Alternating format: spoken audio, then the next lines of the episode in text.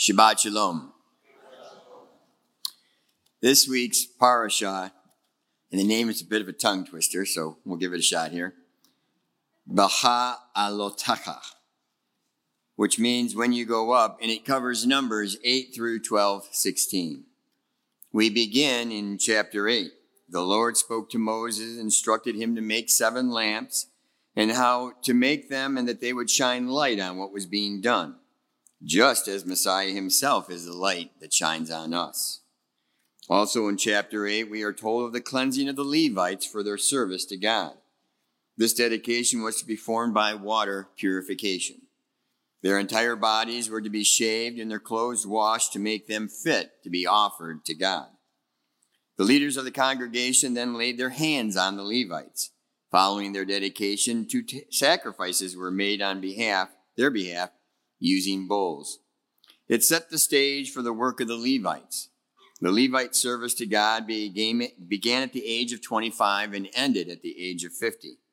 One can see why 50 was the retirement age, as this was hard physical work to tearing down and setting up the tabernacle every time they moved. Chapter 9 begins with the second Passover of the Israeli nation would observe. And the question was asked by the men, possibly carrying Joseph's bones to the promised land, how can we participate in Passover since we have touched a dead body? Moses did not have the answer, so he called upon God. And El Gibor, mighty God, instructed Moses that they would celebrate it Passover one month later. Now we read in John chapter 19 that Joseph of Arimathea, who was a disciple of Yeshua along with Nicodemus, prepared Yeshua's body for burial on Passover.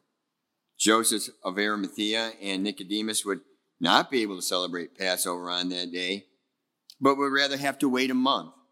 And this is most likely the moment when they made their stand that they were for Yeshua. In this chapter, Elohim, who appears in the cloud by day and the fire by night, hovered over the camp.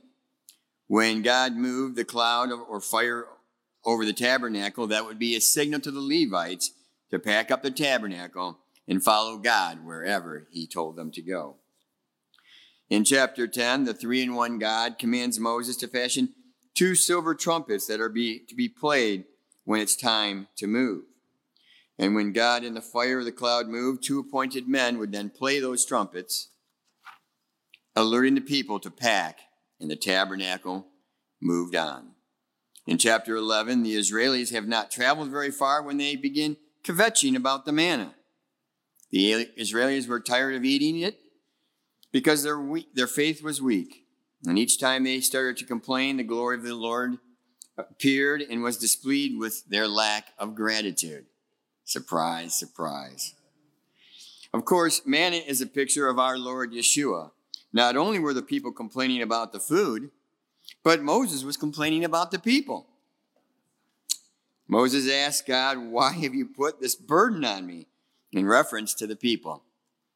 What we are seeing here is the growth that Moses needs to truly lead his people. At this point, he didn't really see them as his people, they were God's people.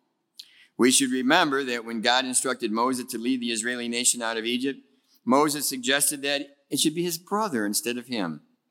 So while Moses is very humble, he real, doesn't really have the desire to take on this responsibility. God will continually mold Moses and change him to be the leader and to accept that responsibility of the people. With God's guidance, Moses chose 70 elders to help with the responsibility of leading this very large multitude. The people rejected the manna, so God gave them quail. And he gave them so much quail that they became sick from it. God brought a plague upon them, and many perished. In chapter 12, we read of the jealousy of Miriam and Aaron, the older sister and brother of Moses. Miriam was not very happy with the wife of Moses. Many scholars allude that it was the color of her skin or the fact that she was not Jewish. We are not told, but in any case, she complained. Has the Lord only spoken through Moses? She says. Adonai hears this and summons Moses, Miriam, and Aaron to the tent of meeting. It's not going to be good. Adonai says, When I talk to a prophet, it is in a dream or a vision. When I talk to Moses, it is my voice to his voice. He is faithful in all my house. And after the Lord spoke this, he departed, and with that, Miriam developed leprosy. Miriam was relegated to reside outside the camp for seven days. Now, when you're outside that camp, out in that desert, there are a lot of things that would like to eat you. So that would not be a safe haven for her. So during those seven days, Moses intercedes for her, even though she was jealous of him. That takes, that takes some good forgiveness right there. And God healed her, and she could return to the camp. So, what are we to learn from this? Some applications for us to think about. When God instructed the Levites to be purified for their service to God, we should be reminded that we are to be a service to God. The important thing for us to remember as believers is not merely how to walk, but where we walk. We are to walk in the light of Yeshua. He is our light. We have fellowship with one another based on the blood of our Messiah. When we walk in the light, we see our imperfections. And just as the Levites shaved and washed their bodies to expose their imperfections, it is our opportunity to see our sins and to ask forgiveness and repent. When the people of Exodus walked through the desert, they had the very presence of God, the Father, with them. We see Abraham and, and Jacob had a Christophany. They see Messiah Yeshua as well as the disciples. When Miriam grumbled about Moses with her brother Aaron by her side, Miriam was the only one afflicted, afflicted with the leprosy.